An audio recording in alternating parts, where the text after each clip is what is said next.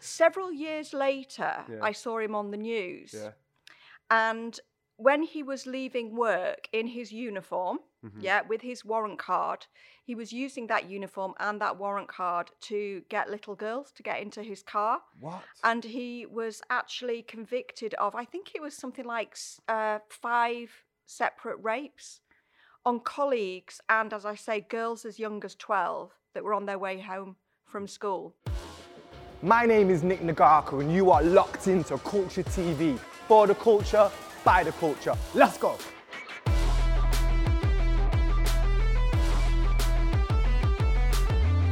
Kerry, thank you so much for coming down today. Thank you for having me.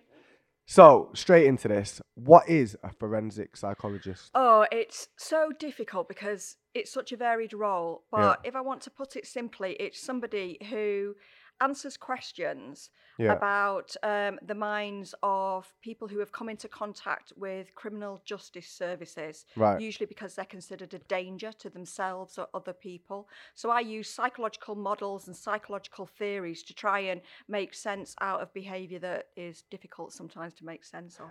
And would you say, with, with in your line of work, do you often work on behalf of the defence or the prosecution, or is it a bit of both?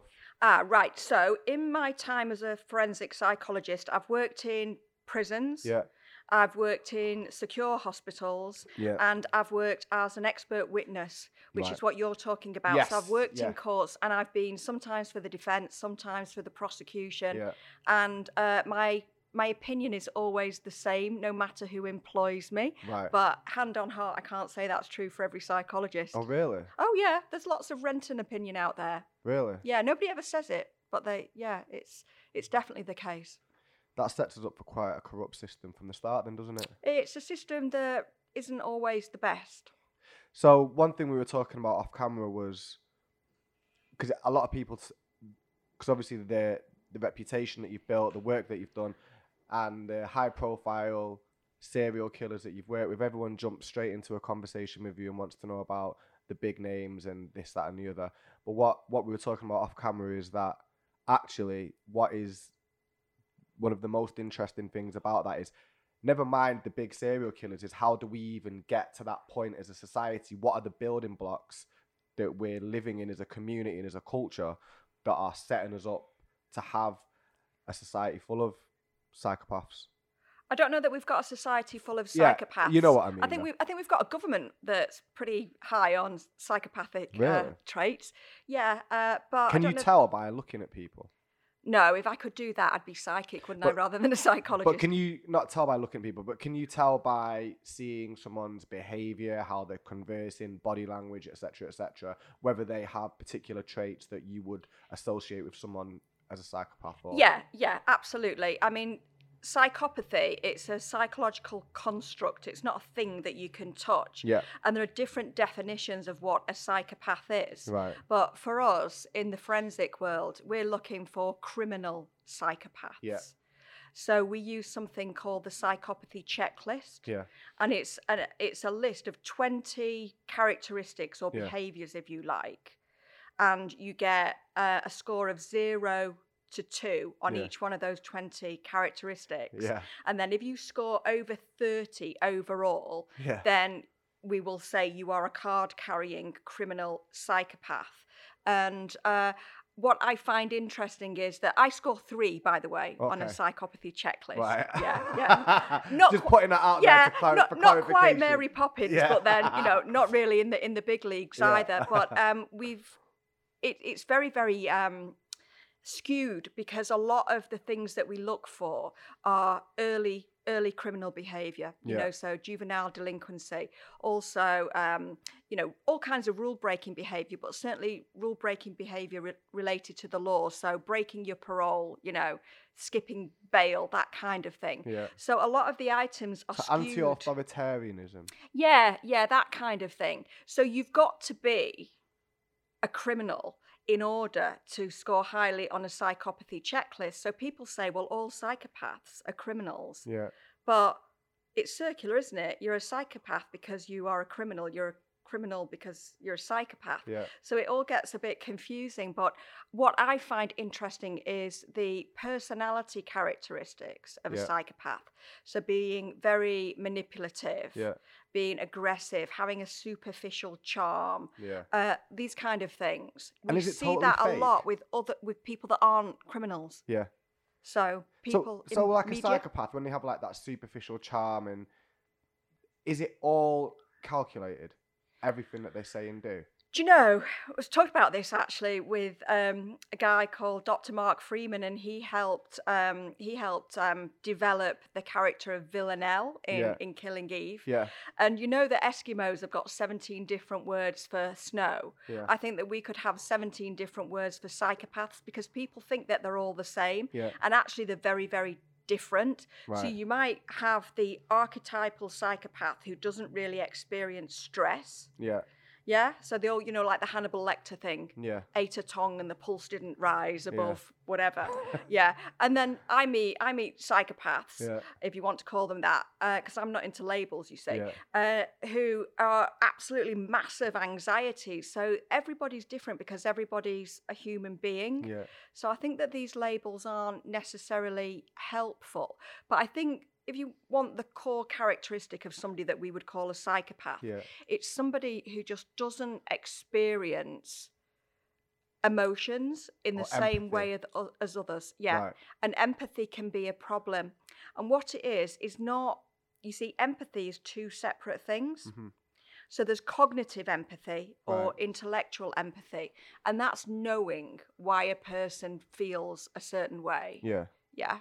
So I know that if I slap you round the head, you're probably not going to be very happy with that and you might be a bit sad. yeah And um, then there's emotional or affective empathy. Yeah. Yeah. And that is feeling what another person feels. yeah So if you got very sad and upset, I might feel something Yeah. for you. yeah And it's that emotional empathy that's lacking in somebody that we, we label a psychopath. yeah because they can hurt someone and not feel bad for them in in that moment of pain or Yeah, distress And when you think about it, um, we often talk about sadists Yeah. and say, well, they've got no empathy at all for their victim, but they've got to have a certain level of empathy because if I'm a sadist, I enjoy watching people get distressed. well yeah So I need to be able to recognise that it's that almost like person's a form in of distress. self-harm i suppose How do you mean? So, for example, I mean, from a mi- from in a from a from a mental sort of s- mind state is that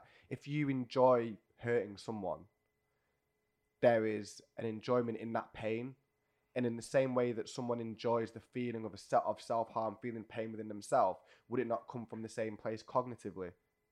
Do you understand Well, what I well- mean? Well, self harm is a really complex thing and it serves lots of different functions, but that person would actually feel That pain. that pain, wouldn't they?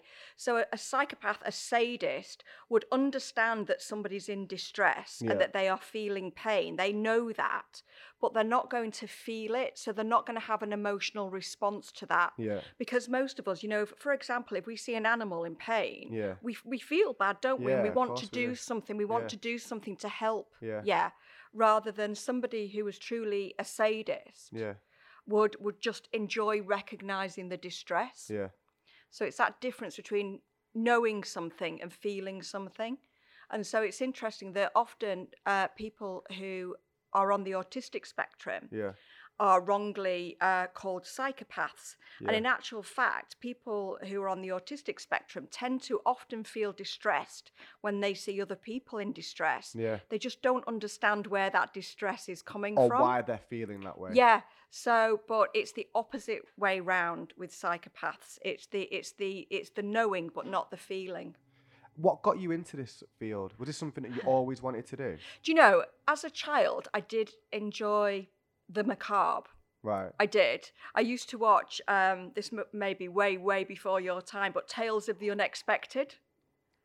It was based on Roald Dahl's tales Okay. Yeah, and there was a story called The Landlady, Yeah. which I really enjoyed as as a child. Yeah. And basically, it's around it's about this this this elderly woman who runs a B and B, Yeah.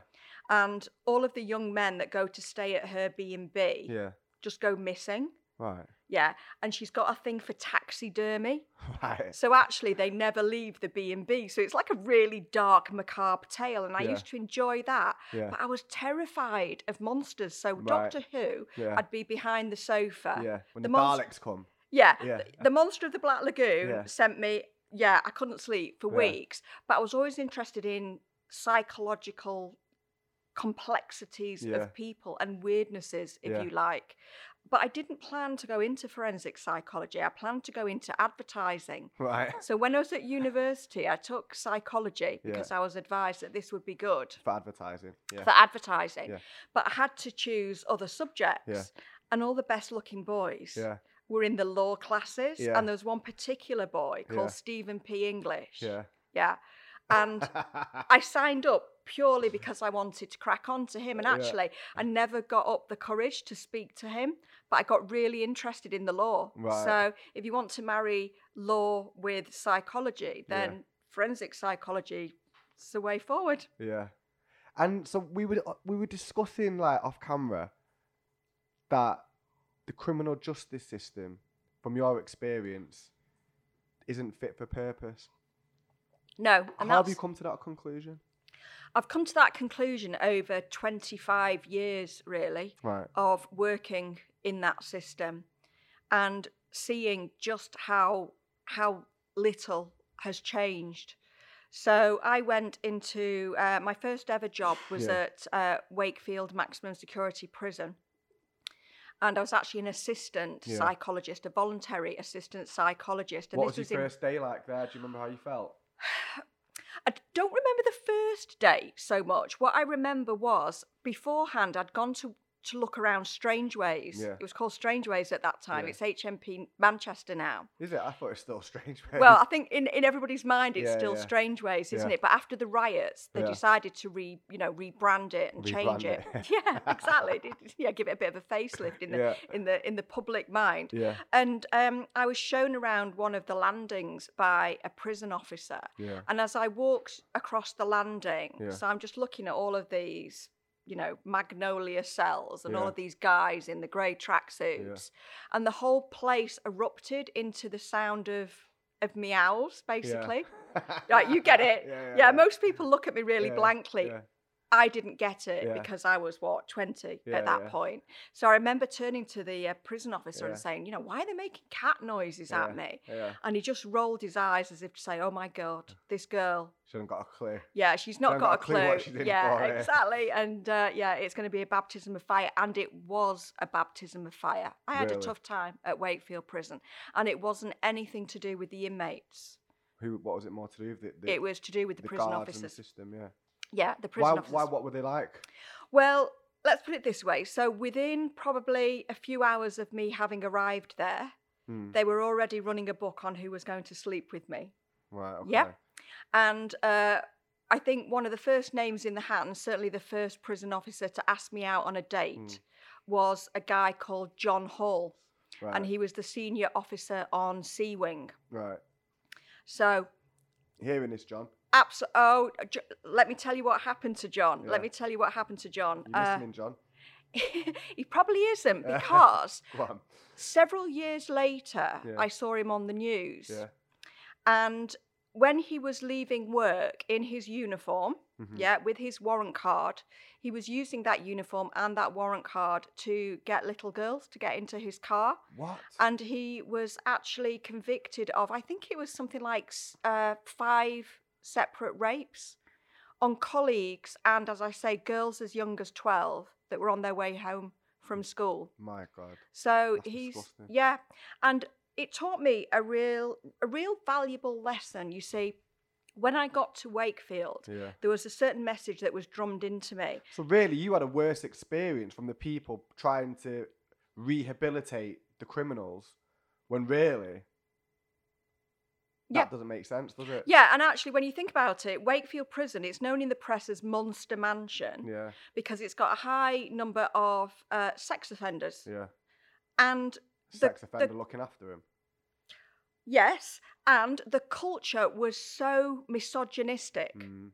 You know, I had my shoes taken away from me from a prison officer within the first few weeks because he said, um, "Oh, your your your high heels, uh, they're clicking on the floor of the landing, and that's going to make you know it's going to make the inmates have a sexual frenzy, and you're going to get raped. She's going to get raped today, lads. How does that make you feel? You're going to get raped." So I know this is it. So me being a young woman, a very How old are you, naive 20 woman, years old. I was 21 at that point. And, that's, and then you've got big, big middle-aged men saying that to you in, in in the Yeah, prison. yeah, yeah, really. so, disgusting. how do you rehabilitate sex offenders when that is the predominant culture? Now, I'm not saying that every prison officer was like no, that. but still, like that's that's the peak of predatory. Just to be saying that anyway. There was a isn't it? lot going on at Wakefield Prison, and I really hope that the culture has changed. I really, I really do.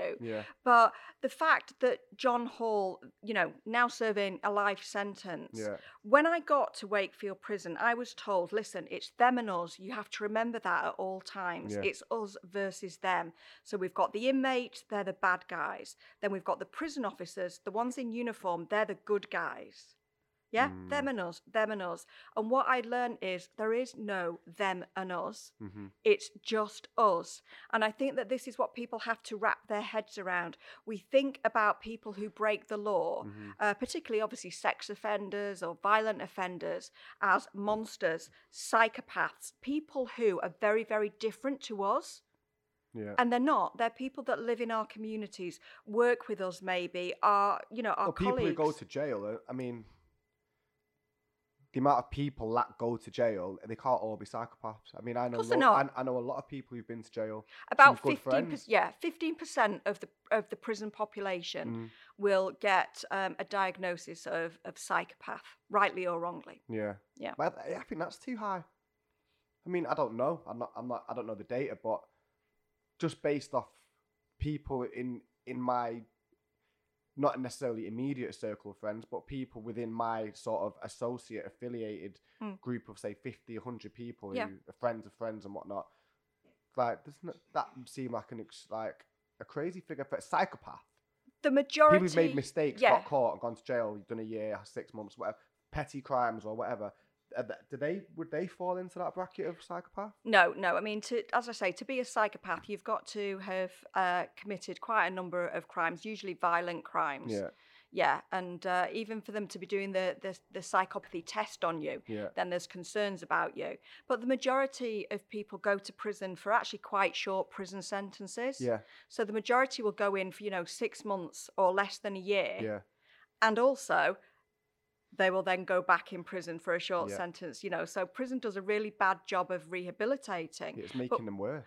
Yeah, and one of the arguments is if you've committed a relatively minor Mm. crime, should you go into prison for six months at a stint when that's going to disrupt your your life? You know, it's going to maybe halt any employment that you've got or Yeah. stop you from getting employment on the way out. Yeah. You know, maybe we need to be looking at at, at other options, but people don't like that because it's seen as a it's seen as a soft mm-hmm. approach. And uh, we like to be tough on crime, don't we, in Britain?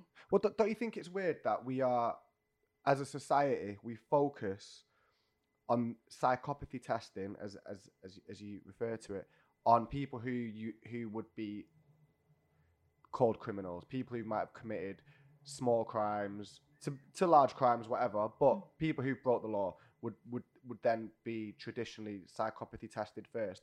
But then you've got people ruling this country, sending people to war, invading countries, like controlling the finances, Yeah. getting voted into power. Why are we is there not a psychopathy test for these people first? This is it. This is what I would really, really like to see. Surely because- that's where we- Yeah. the attention should be going to the people who are pulling the strings that have the ripple effect all the way down to the people who are the most disadvantaged in society who were then c- breaking so-called laws. Well, the thing is that, um, as I say, th- a psychopathy checklist is meant for use in the criminal population. Yeah. But if you think about psychopaths, they are callous. Yeah. So they, they don't care a great deal about other other people. Boris And- Johnson's definitely got tendencies. Well, well, you know, psychopath uh, checklist would also encompass lying. yeah.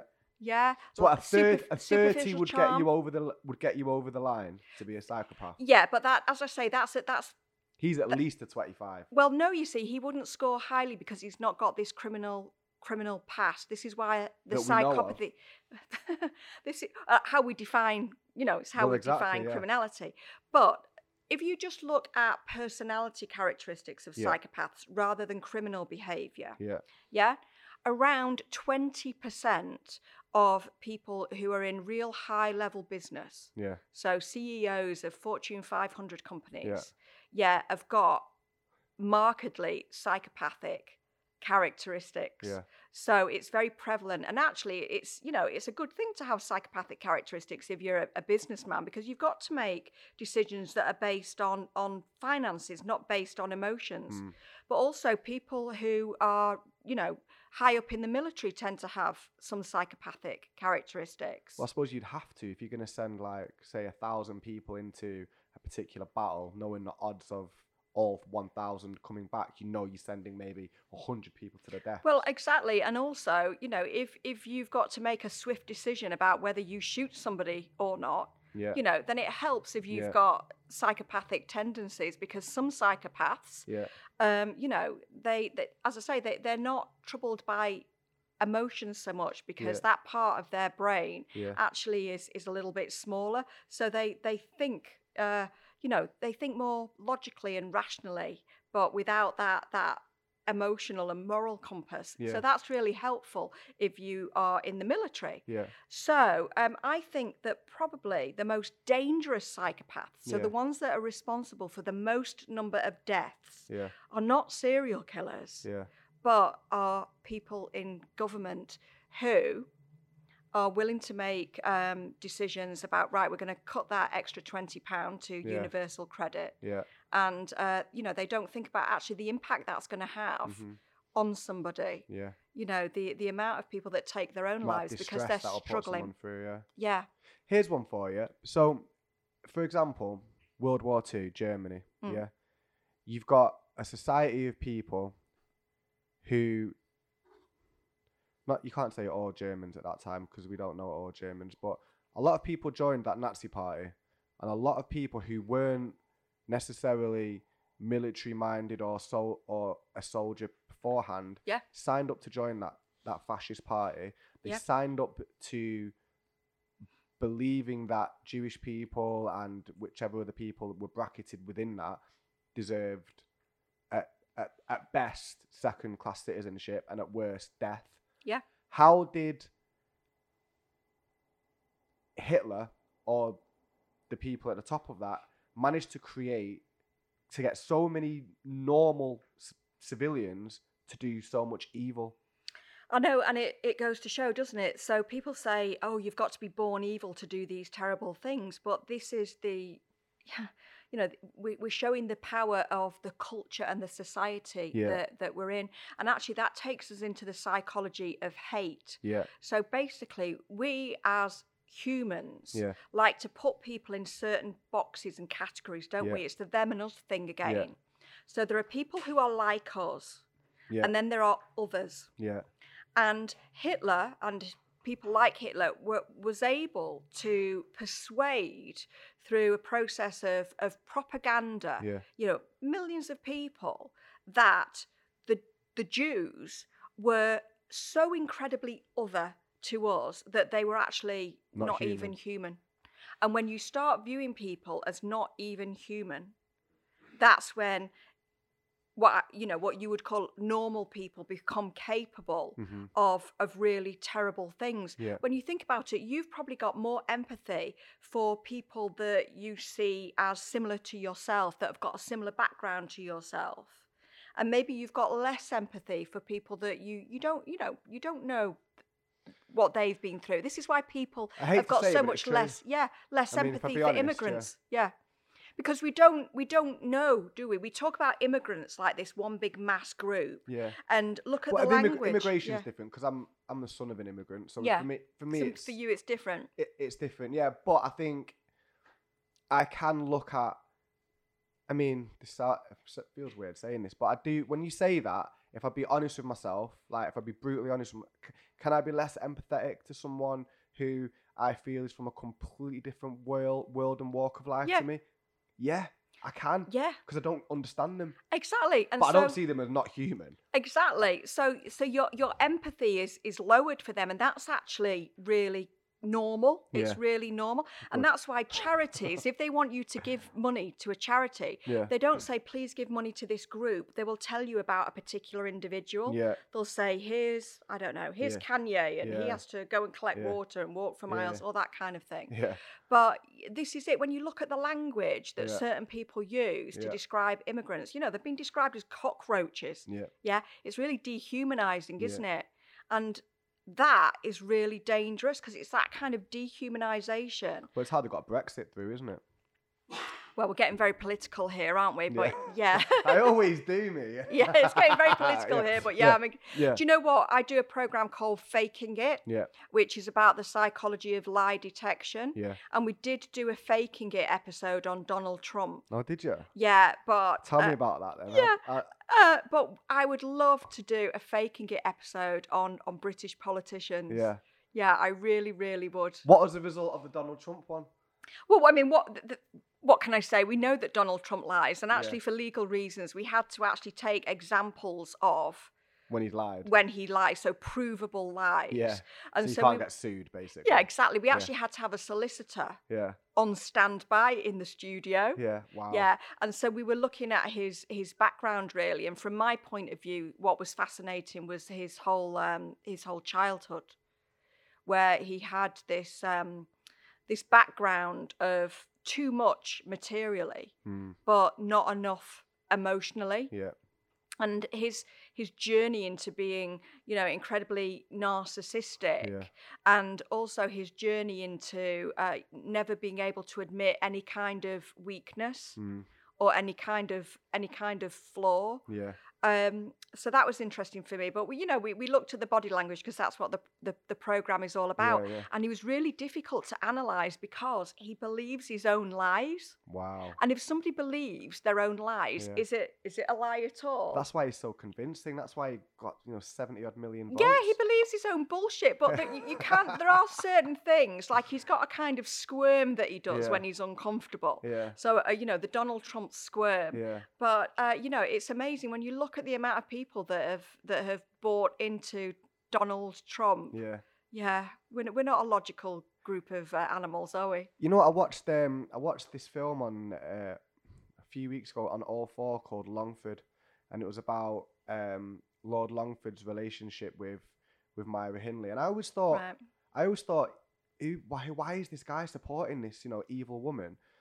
And watching that film, I mean, I still thought, why is this guy supporting that evil woman? But I, ca- it kind of gave me a bit more insight into because she'd completely like completely brainwashed him and manipulated him into thinking that she was this reformed character, and she got she got bullied into it by Ian Yeah. Brady, and it was quite interesting to see that the way he must have been sucked in is that she would have a- appeared as if she believed it herself to get someone like that. He, he must be pretty well seasoned as a Well, I think that Myra Hindley believed whatever was in in her best interest, Yeah. really, at any particular time. I had the uh, opportunity, if you want to call it that, to analyse some letters okay, uh, that had passed between her and Ian Brady, yeah, and also um, from her to a friend, and from Ian Brady to the same friend. yeah, So, uh, but over a period of absolutely years. okay, And actually, um,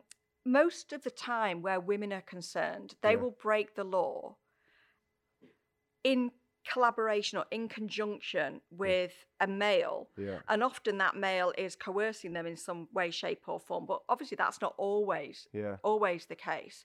But when you look at the correspondence between um, Brady and Hindley, yeah, you know, for seven years, the first seven years of when, when they were in prison, yeah, they were in very very close contact you know they were both taking german courses in prison and you know they were writing about this but they were also exchanging sadistic sexual fantasies for 7 years all in coded letters what? yes so this isn't a woman that you know when she found herself in prison when you know what I've been involved in something terrible because I was completely under the thumb of this this terrible terrible man. This is a woman who was really very actively involved Right. and at different times she's told different stories i mean Yeah. she's she's said to some people that it was her that killed pauline reed so i believe that she was far more actively involved than um you know than a lot of people want to care to believe of a woman Yeah. Well, yeah that's bec- the thing, isn't it? yeah because I think as a society we we always look to women as the maternal, loving character. yeah and the it's our na- nurturing one Yeah, it's Yeah. like a natural thing to do, but when to see a woman hurt children, it just yeah it seems to go against it seems to go against nature doesn't yeah, it exactly. Yeah, and I think that's why um, she was probably more vilified than Yeah. than than Ian Braid. Well, he just came across. I mean, not that I know, I- I'm not an expert on it by any stretch, but from from what research and reading up on it I have done, it would appear that he was just completely nuts. that's one, one way of putting it. but she seemed more sane and calculated. Like it well, was. she didn't go on to develop, you know, the same kind of mental distress as Yeah. as he did. So, and he was very, very immersed in reading of, uh, you know, Nazi books and also the works of the Marquis de Sade. right. And actually, he believed, yeah, and you can call this madness or you can call this just a, a bizarre quirk of his personality, Mm. but he believed that the only way really to to have freedom is to basically declare yourself above any rules and laws of the land. Right. And he felt that in killing people, It gave him freedom. it gave him freedom and it allowed him to feel superior because he wasn't he wasn't uh, basically he wasn't um, what's the best way to put it he w- he wasn't playing to the same rules as Yeah. everybody else who he viewed as really quite inferior to him Wow. he felt that he was more intellectually superior to to the majority of people and this was his way of demonstrating it and he wanted to commit the you know perfect murders he never thought that he was going to get caught well, they got caught two years later, didn't they? Not even that, a year later. yeah And so, who do you think was was leading that relationship? i think that it's a really difficult one it's a really difficult if you had to one bet, where would Yeah. you place it? well think about relationships you know hmm I don't know whether you're in a relationship, but I know that relationships I've had, sometimes I'm leading the relationship, sometimes it's the It's other the other way, person. yeah. You know, it's It's a it ca- back and forth. yeah. The healthy ones are a back and forth. Yeah, and I think yeah, exactly, exactly that. And I think that to start with, Myra Hindley was absolutely, you know, she was she was obsessed with Ian Brady, Yeah. and she saw him as somebody who was really very fascinating and, e-, and exotic. He was so different Yeah. to everybody else. Probably quite intelligent as well. Well, I think she was more intelligent than him, but Mm. you know, they would they would discuss poetry together, they would discuss books together. Yeah. And for, for Myra Hindley, coming from this very northern working class background, yeah. this was something, you know, completely different. So Yeah. she was blown away by him and she got involved in his uh, his fantasies. Yeah. So his homicidal fantasies and also his sexual fantasies Yeah. and all of his BDSM Yeah. you know, things that he got off, got off on. yeah.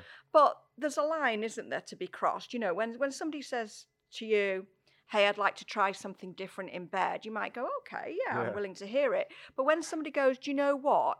The torture of a child would," then you go, "Hey, hell no!" Yeah, Calling the police. exactly. and I think that there was there was a very gradual grooming of Myra Hindley, but she got on board with it, and Mm. that's what you know made this Molotov cocktail. She got on board with it yeah. and she ran with it and she got on board with it and she ran with it even after their their you know their capture and incarceration Mm. so i don't have any feelings of of sympathy for her and when No. you see how she used to write about um, you know the, the parents of victims and how Really. she used to talk about them being a thorn in her side because of course she thought really. yeah, oh, more than that. Yeah, she was really very rude about them, particularly about um, Leslie Ann Downey's mother, because I know exactly, exactly. I stumbled across that tape on YouTube once. Oh, you know, That yeah. was the darkest thing I've It's- ever, ever, ever, ever heard. But why should that be on YouTube? Why, you know? You know it's on. Why You know, put it- you know how sick it is. It's on YouTube with horror music behind it. Yeah, I mean, I've heard that tape, and it is truly horrific. But I just think It's the most horrific. Thing. It, it, it kept me up for days.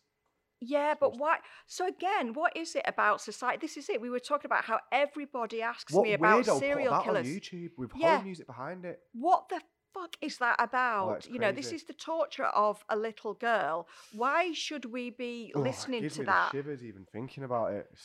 But why did you listen to it? Because I couldn't stop. Like I put it on. I don't know why. I listened to it and then I don't even know how I got there on YouTube. It just you know when you're scrolling and you just watch one video, then it suggests another one, another one. And it was like two, three in the morning, and I stumbled across this, and then I put it on, and I didn't watch all of it. I listened to it for about two minutes, but it was the darkest two minutes of my life. I mean, Yeah. it was about five years ago, and it's still like it's- my hair stood on end Yeah. thinking about it. It's that. I've got a daughter as well. yeah, you. So you're not a psychopath because you're having a you're having a physiological reaction. You're Yeah. feeling something in response to that. So Yeah, I'm definitely not a psychopath. Yeah, I just, yeah, it's crazy. It's crazy that it's just. I think the internet though, it is almost like it's a free for all, isn't it? And it's allowing people to really express some of their dark. I mean, to put that on the internet. Do you know, I really worry. And the fact that everybody asks me about serial killers, why do we love serial killers so much? don't really, know. they are, is it not the pinnacle of Evil. loserdom? Yeah, Not well, evil, I don't believe in evil, but you know, Don't you? you've got to, no, you've got to, it's a religious concept to me. Um, you know, people aren't born with with horns and a tail. So what? How do they become what they eventually turn out to be? But don't you have to be grossly inadequate Yeah, to get your kicks Yeah. from from killing Yeah. people yeah. and yet we almost give serial killers this this um Glamorization. yeah it's Yeah. It, they're like pop culture celebrities Yeah. Uh, and what worries me Like is Bundy had a fan club. oh yeah yeah i used to get letters from women who uh, would say to me things like Do you know Ted? well, you know, I find Ted Bundy really sexy, and I'm thinking, well, you know, he's kind of an average looking bloke, but isn't being a serial killer a bit of a deal breaker? you know. Um, and they would say to me, "I've had his his teeth marks, which of course formed a big part of the evidence against him. They were Yeah. taken from the bodies of his victims. I've had them tattooed on my thighs." What the fuck? Yeah. So what worries me is that violence, particularly violence towards women, is becoming glamorized Yeah. and it's becoming fetishized and i think that it's it's just kind of Why is that? seeping do you know what there are so many different reasons i think for it i think we've got these um, very glossy crime programs haven't we Mm. and often the stories involve um, real violence against women Yeah. but something that I've noticed, particularly with the American ones, you know, when you see uh, a corpse on Yeah. True Detective, this kind of thing, Mm. yeah, it's always a beautiful woman. Yeah. This woman's got no cellulite whatsoever. yeah. You know, she's absolutely gorgeous. She's a Yeah. Victoria's Secret model or Yeah. something. You would think that cellulite protects you from violent crime as a Yeah. woman, Yeah. which it absolutely doesn't. So you, you've got all of these beautiful women Yeah. being killed in interesting ways. Mm. And you know, there's there's a titillation aspect to that. Yeah. And I think what's what's happened is that I think that culturally we're getting more and more down that line. You know, you've only got to go on online and you can look up people's um, crime scene photographs. Mm. That really annoys me because that Mm. that body, whoever he or she is, Yeah. never gave you permission Yeah. to view that Exactly. you know, very And it's- intimate like, moment. why- exactly. Someone's died. exactly. Why do you want to see that? Yeah, and, and I take part in crime documentaries, but the, the majority of the ones that I do Yeah. um, are for discovery. Yeah. And they actually have a no body policy, so you don't see Yeah. dead bodies in, in the documentaries Yeah. because there's a bit of respect for the Yeah. for the For the victim. the victims and the yeah. victims' family. But so many um, documentaries now go into like really lurid detail. Yeah. And I mean, I do it because I've got a reason to do it Yeah, because it's you what's know your job? it's my job. But you know, this is it. You Yeah. you go online, and it's it's like nothing now is is um, too much or too far. Yeah. So, and I think that that is worrying. It's almost like the further you go, well, it's it's all about algorithm now, isn't it? The the more sensational something is, the more shared it will become, the more popular it will become, the more likes, the more Yeah. engagement.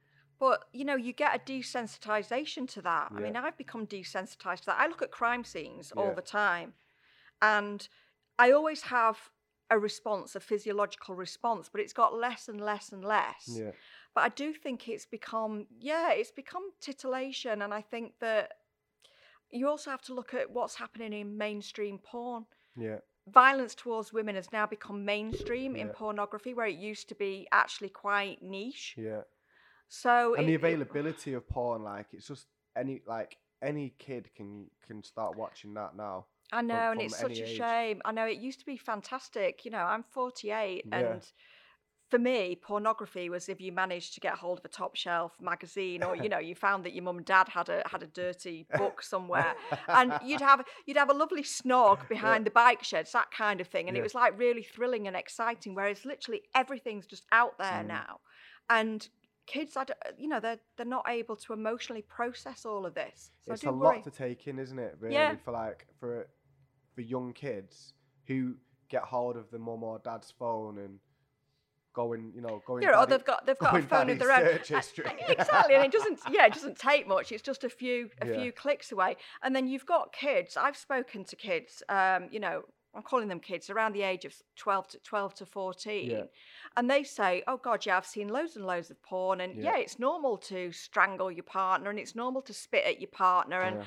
oh my god no I've never seen a woman with a pubic hair you know I think that kids these days if they saw a woman with a hairy you Yeah. know a lady guard and would, Yeah. would faint because so Yeah. it's it's skewing what is normal Yeah. and what we don't see is actual you know real Women. loving Yeah. well real women yeah, and but real loving sex relationships and- and relationships yeah It's crazy, isn't it?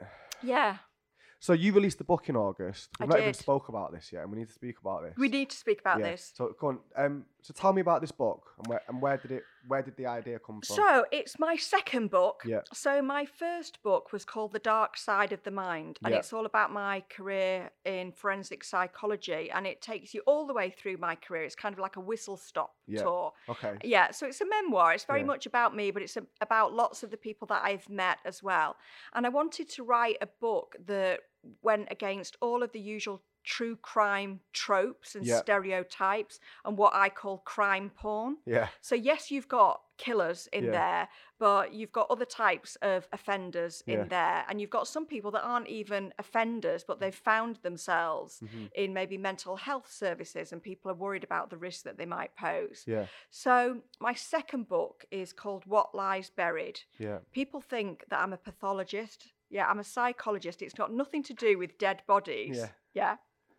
It's to do with what lies buried in people's backgrounds, in their Right. histories, in their psyches Yeah. that um, causes the development of either mental health problems Mhm. or criminality. hmm So, again, it's a memoir, but it's less about me and it's more about the people that I've worked with. Right. So there are shoplifters Yeah. in there.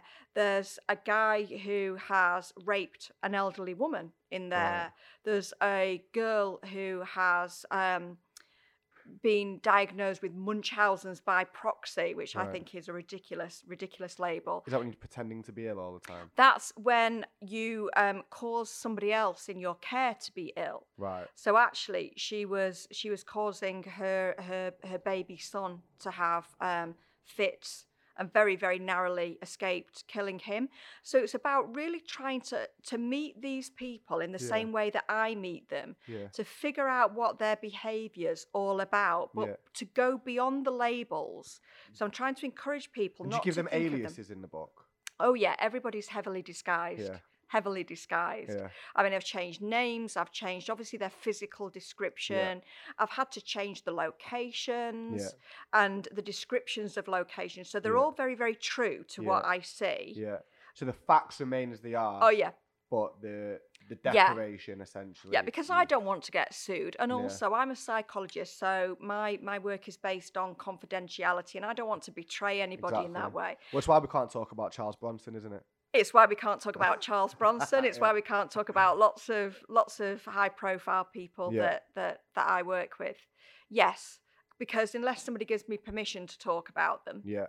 then I'm I'm not going to So do what- it, or I'll do it in a very disguised way. So with this book, you you've you've gone through some of these cases, but obviously Yeah. you've changed the the obviously the identities and whatnot of the Yeah. people.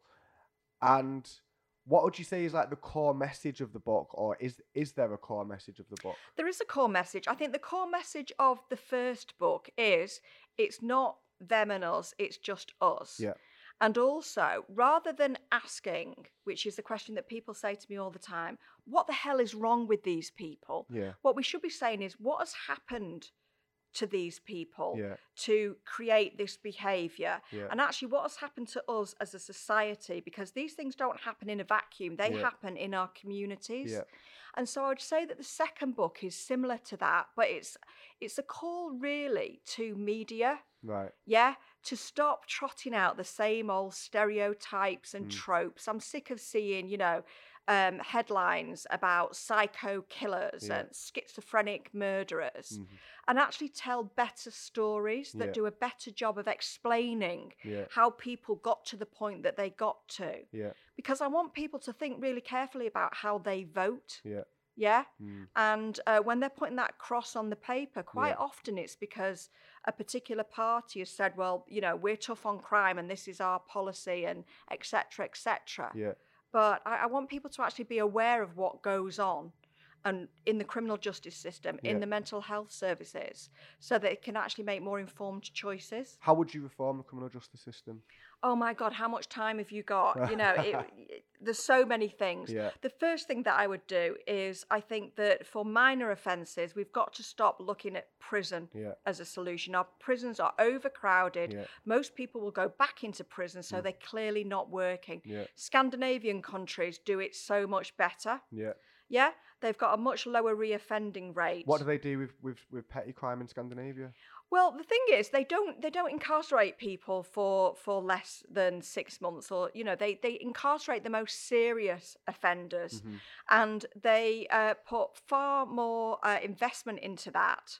They treat them more humanely, which isn't you know a lot of people think that that's a soft option, Yeah, but they you know they they rehabilitate them. They look at things like future employment, relationships with other people, yeah, you know they focus on trauma and they, they, they basically treat them like human beings Yeah. you know and uh, it, they don't have these kind of misery factories Yeah. you know these warehouses full of people that we have yeah, uh, so i think that i'd get rid, rid of shorter prison sentences Yeah. and look to more community uh, you know sentences Yeah, I not think it- letting people off the hook I think rehabilitation needs to be what it is, like to help someone, like look if someone's selling drugs, right, or some if someone's chose that as a career path, Mm. that's how they chose to make their money. Now, whether that's because they have a a drug problem or B they've not been able to earn enough, uh, get qualified, go to university, or get qualified to get themselves a job that they want to do, yeah or that that's fulfilling them. And this is a means to an end to get quick cash, but then they, they then get pulled over, stopped on the street, caught with whatever, bang, you're going to jail for Yeah. two years. Now, coming back out of that two years, you're still back in that same position.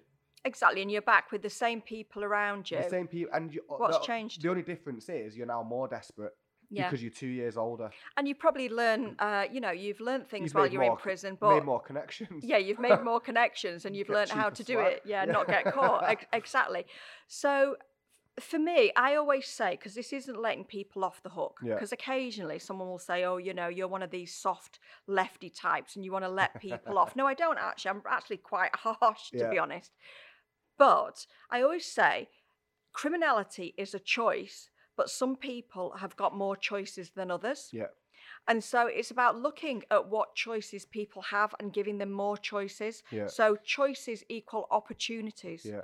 So it's about what opportunities can we give people to build law abiding lives. So like you were talking, you know, employment, education, Mhm. um, Skills. relationships with people, skills. Yeah, Mhm. they're so important. Do they need uh, drugs rehab? Do they need support if they're taking drugs Mhm. themselves? All of these things should happen in prison. Yeah. but they tend not to. Or if they are happening, it's because we it, we've got you know charities going in. Yeah. It's a brush it under the carpet psychology, isn't it? Well, it's it's kind of it's a punitive psychology. Mm. It's kind of well, these are nasty people. They've done bad things, and so we need to be really, really tough on them, Yeah. and that's going to send a message. Yeah. And actually, it sends them. It doesn't doesn't Old work. fashioned mentality, isn't it? You know, when I first started, so back in 1996, when I went into Wakefield Prison, Yeah.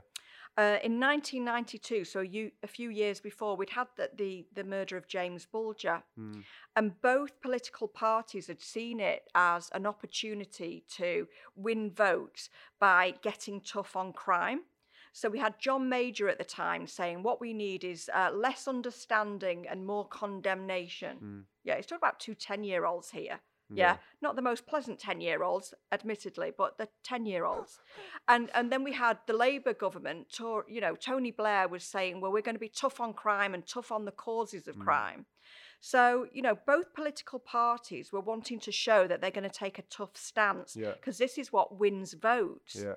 But what people just don't seem to be able to wrap their heads around is that this tough stance isn't working. Mm. And when something doesn't work, yeah, we actually create more criminality. Hmm. And if we create more criminality, we create more victims. Yeah.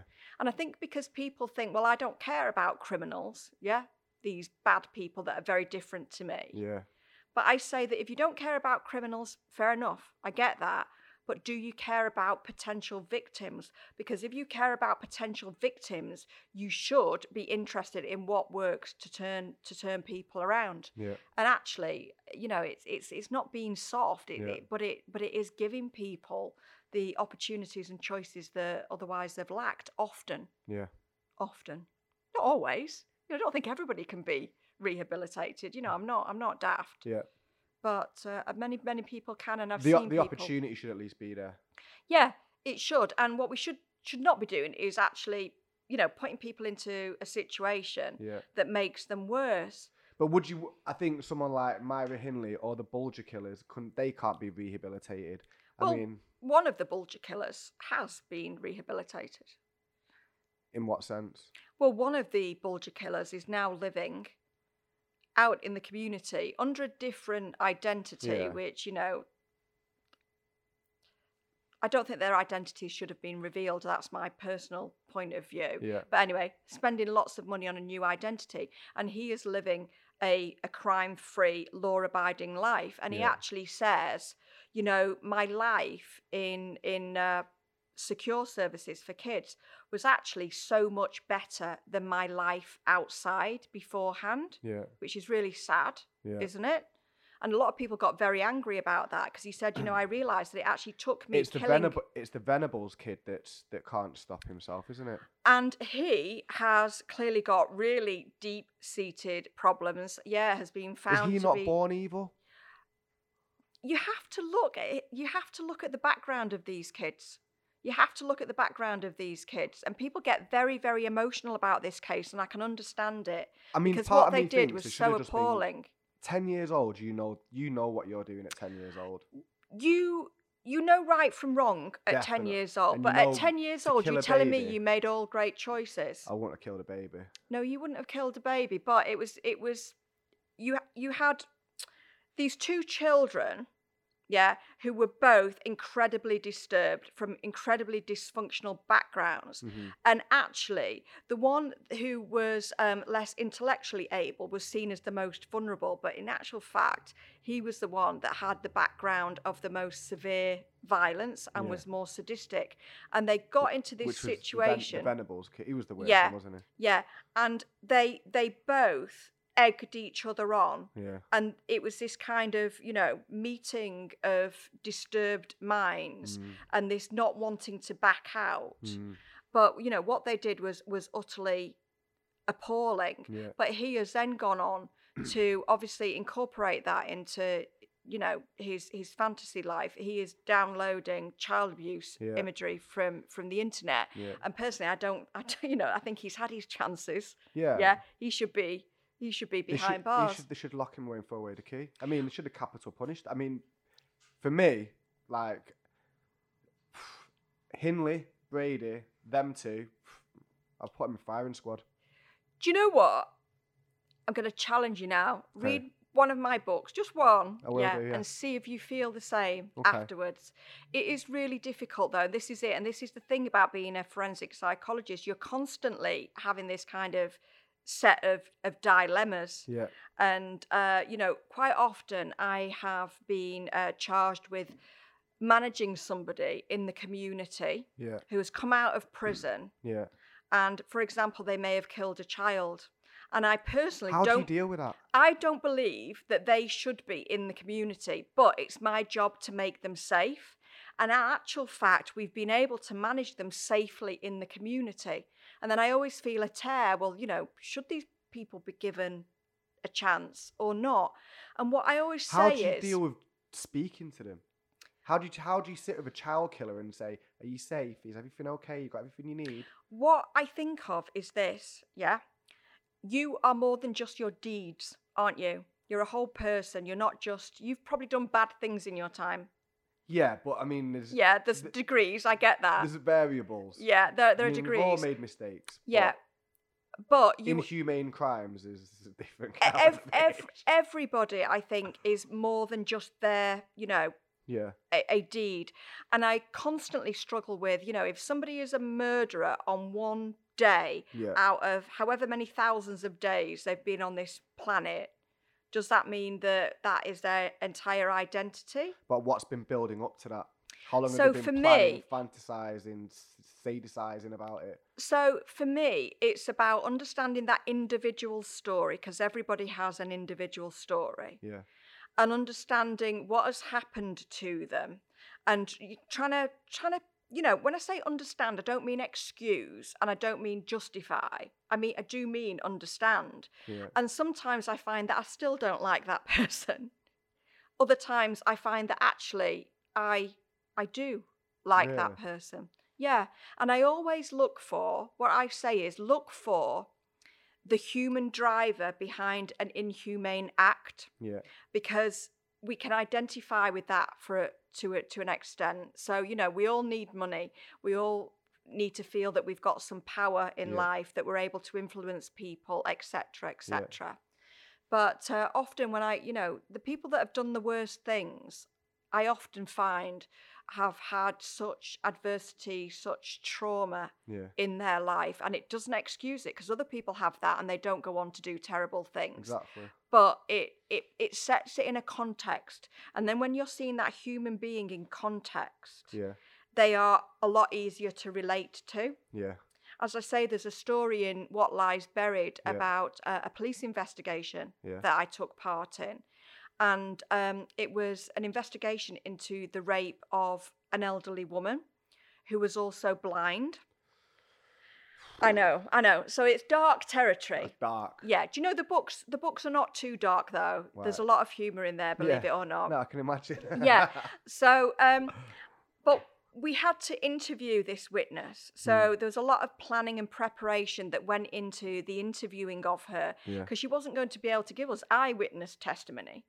Yeah. she was going to have to give us ear witness testimony, and it, it, it was going to be difficult. But Mm. you know, we managed to get really, really good information from her, not re-traumatize her too much Oh, bless. and we were able to identify the man who had raped her and he was subsequently sent to prison Yeah. now many years later i was working in what you might call a halfway house yeah.